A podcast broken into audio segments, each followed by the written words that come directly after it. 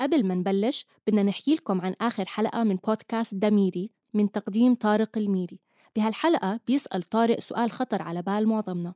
كيف منتعامل مع الحياة لما تعلقنا بأماكن ومساحات ممكن تكون غريبة علينا؟ إذا حابين تعرفوا إجابة طارق وتسمعوا قصص أربع شباب وشابات ليبيين عالقين بإمكانكم تسمعوا الحلقة على منصات البودكاست. رح تلاقوا الرابط بالوصف. وهلأ خلينا نرجع لحرر. تالا بتتذكري لما كنا قاعدين بالقهوة وعم نتناقش كيف بدنا نبلش البودكاست حرر؟ طبعا بتذكر وأنا وياك كنا تايهين ومو عارفين من وين بدنا نبلش. بهديك الفترة كنت حاسة إنه لازم ننفض الغبر عن كل المسلمات الإعلامية ونرجع نعيد التفكير فيها من أول وجديد. فعلا كمية المحاور الإعلامية اللي فكرنا فيها كبيرة بالحقيقة وناهيكي عن المشاكل والتساؤلات الشخصية اللي كانت عنا. عشر حلقات تالا عشر حلقات عن جد حكينا فيهم كثير وبعتقد إنهم كانوا كافيين بالإجابة عن كل تساؤلاتنا. شو كل تساؤلاتنا؟ عم تمزح صح؟ أكيد لا. ما تبالغ. لساتنا على سطح الجليد. في عندي تساؤلات لسه أكثر بكتير من يلي طرحناها. والله أنت بدك أقل شيء عشر مواسم لحتى تجاوبي على كل أسئلتك وتساؤلاتك. أنا كنت عم دور على شغل ثاني على فكرة بما إنه وصلنا للنهاية. طول بالك. لسه أول الرقص حنجلة. من شو؟ من وين عم بتجيبي هالأمثال؟ من مين ممكن أجيبهم غيرك يا أبو قصي؟ أنت الوحيد اللي بتعلمني الأمثال أصلا. على كل حال تعال نبلش من حيث ما بدأنا ونشوف لوين هالمركب رح يودينا.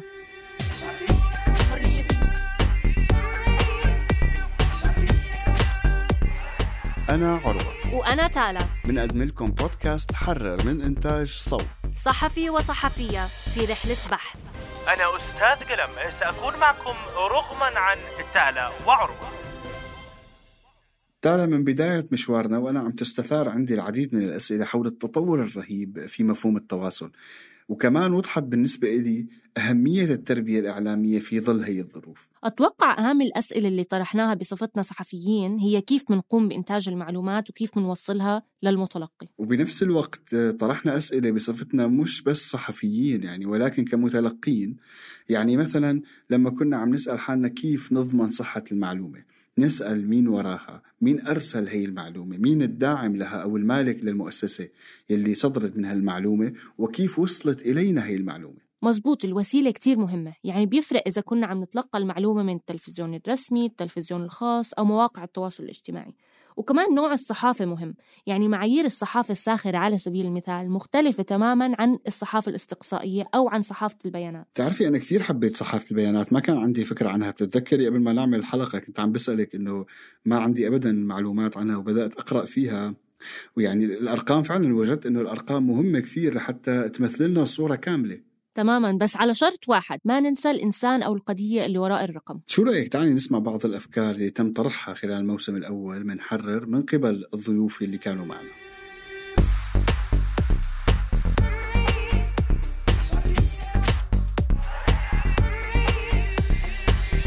الإعلام هو موجود لتوفير المعلومة. والمعلومة الدقيقة وظيفته المراقبة كمان مراقبة السلطات كلها. الإعلام كمان عم بتطور كتير. الإعلام صار أكثر من منصة الإعلام أكثر من وسيلة. فهي أنه بدنا نطور مهارتنا في الاستماع للمجتمع تحسس مشاكله وإنتاجها بطريقة تحافظ عليها أو تنقلها بأمانة ننقل أصوات الناس بأمانة. يمكن هذا الإشي اللي إحنا عم نتعلمه تدريجيا بالإعلام. ما في تعبير واحد بيعبر عن دور الإعلام دور الإعلام مركب كمان وتشابكه مع المؤسسات الاجتماعية ذات القوة كمان مركب. يعني الإعلام هو نتيجة لميزان القوة اللي موجود بالمجتمع وهذا الإشي اللي إحنا بنجرب أو على الأقل الناشطين بيجربوا يغيروه. لصالح الفئات الأقل تمثيلا ولصالح الفئات اللي هي مظلومة فعليا ومش موجودة بالمشهد بالرغم من وجودها في الواقع. الإعلام هو مرآة الأقوياء. الإعلام هو مرآة الناس اللي عندها تكنولوجيا الإعلام هو مرآة الناس اللي معاها مصاري. هو مش مرآة الضعيف ولا المهمش ولا الفقير. هدول ما إلهم أصواتهم مش موجودة بالإعلام. وهاي هي مهمتنا الرئيسية إنه إحنا نستمع للأصوات اللي هي مش ممثلة اللي هي مش قوية إنها توصل. آه، في شيء أخير آه، بحب أحكيه كثير لأي صحفي بيستمع إلنا إنه آه، ما تخلي صحافة البيانات تبعدك عن ال ال الإنسان بالقصة. مهم جدا ما ن- نتورط بأنه نحول القضايا الإنسانية المهمة لمجرد أرقام وننزع الطابع الإنساني عنها. إيه، عروة يعني هلأ إحنا منعيش بعالمين هم العالم الافتراضي والعالم الحقيقي صاروا وجهين لعملة واحدة حتى بطلنا نفرق إحنا عايشين في العالم الافتراضي ولا في العالم الحقيقي ويمكن هلأ في زمن الكورونا زاد هذا الإشي كتير. وإحنا بنقدر نعمل بعض أساسيات جمع البيانات والبحث لأنه البحث أساسي في صحافة الاستقصاء من العمل المكتبي سواء من المنزل أو من المكتب. ولكن بدون الميدان في الغالبية العظمى من التحقيقات الاستقصائية مستحيل. فبالتالي هي الصحافة بشكل عام لعبة بس إنه أنت تكون صحفي حقيقي تقدم شيء جديد وحقيقي لازم تشوف بعينك وإلا ما حنصدق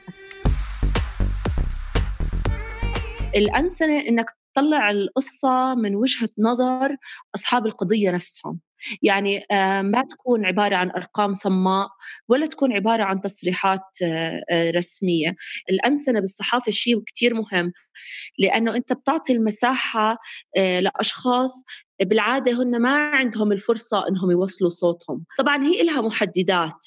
يعني المحددات إنه أنت بدك تحفظ كرامة هذا الشخص بدك تحفظ خصوصيته بدك تحفظ إنسانيته بدك تحفظ كمان رغبته وإرادته. والجانب الآخر إنه مفروض آه، تتأكد من من طبيعة الحالة وطبيعة القصة.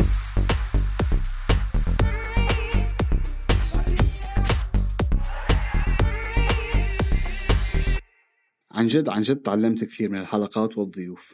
مفهوم الإعلام تالى من الواضح أنه في تغير دائم يعني من حيث الأدوات من حيث المضمون ولهيك يمكن من المفروض دائما نعيد التفكير والتدقيق والتأكيد في الإعلام بالحقيقة. بس ضل تقول التمحيص. كتير بتضحكني هاي الكلمة.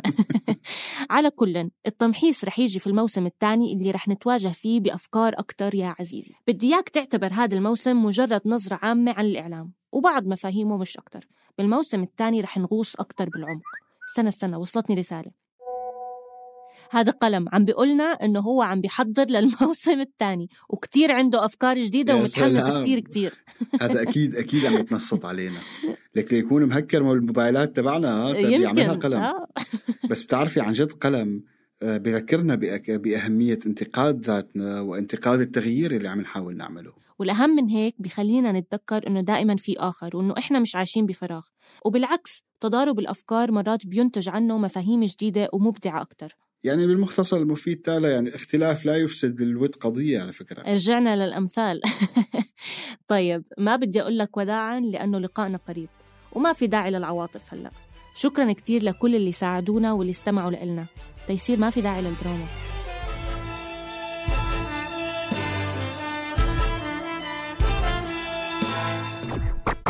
يعني على فكرة أنتوا عن جد مو مقدرين مواهبي ولا حتى عاطفتي الجياشة. يعني بشكلي بالمكان الغلط أنا خلص. روحوا روحوا روحوا دوروا لكم على مهندس تاني للموسم الثاني شايفين شايفين المواهب دغري على القافية بتطلع معي مهندس تاني للموسم الثاني أنا بدي أعمل برنامج للأشخاص المرهفين مثلي والحساسين. تالا وتيسير وقلم. ويلي سم عم يسمعونا ويلي رح يسمعونا. يعني بحب دائما أنا أنهي كل آه، لقاءاتي أو برامجي. يعني مقوله أمي كانت بتحكي لي إياها دائما على التليفون وقت آه، بتسكر معي. ومن وقت ما سافرت وتركتها طبعا فكانت تقول لي دائما إنه أستودعكم عند الله الذي لا تضيع عنده الودائع كنا معكم من الإعداد والتقديم عروة عيادة وتالا العيسى ومن الأداء الصوتي مؤيد حداد ومن الإخراج الصوتي تيسير قباني. النشر والتوزيع تولته مرام النبالي وجنى قزاز. نتمنى تكونوا استمتعتوا بحلقات برنامجنا قد ما نحن استمتعنا بإنتاجها.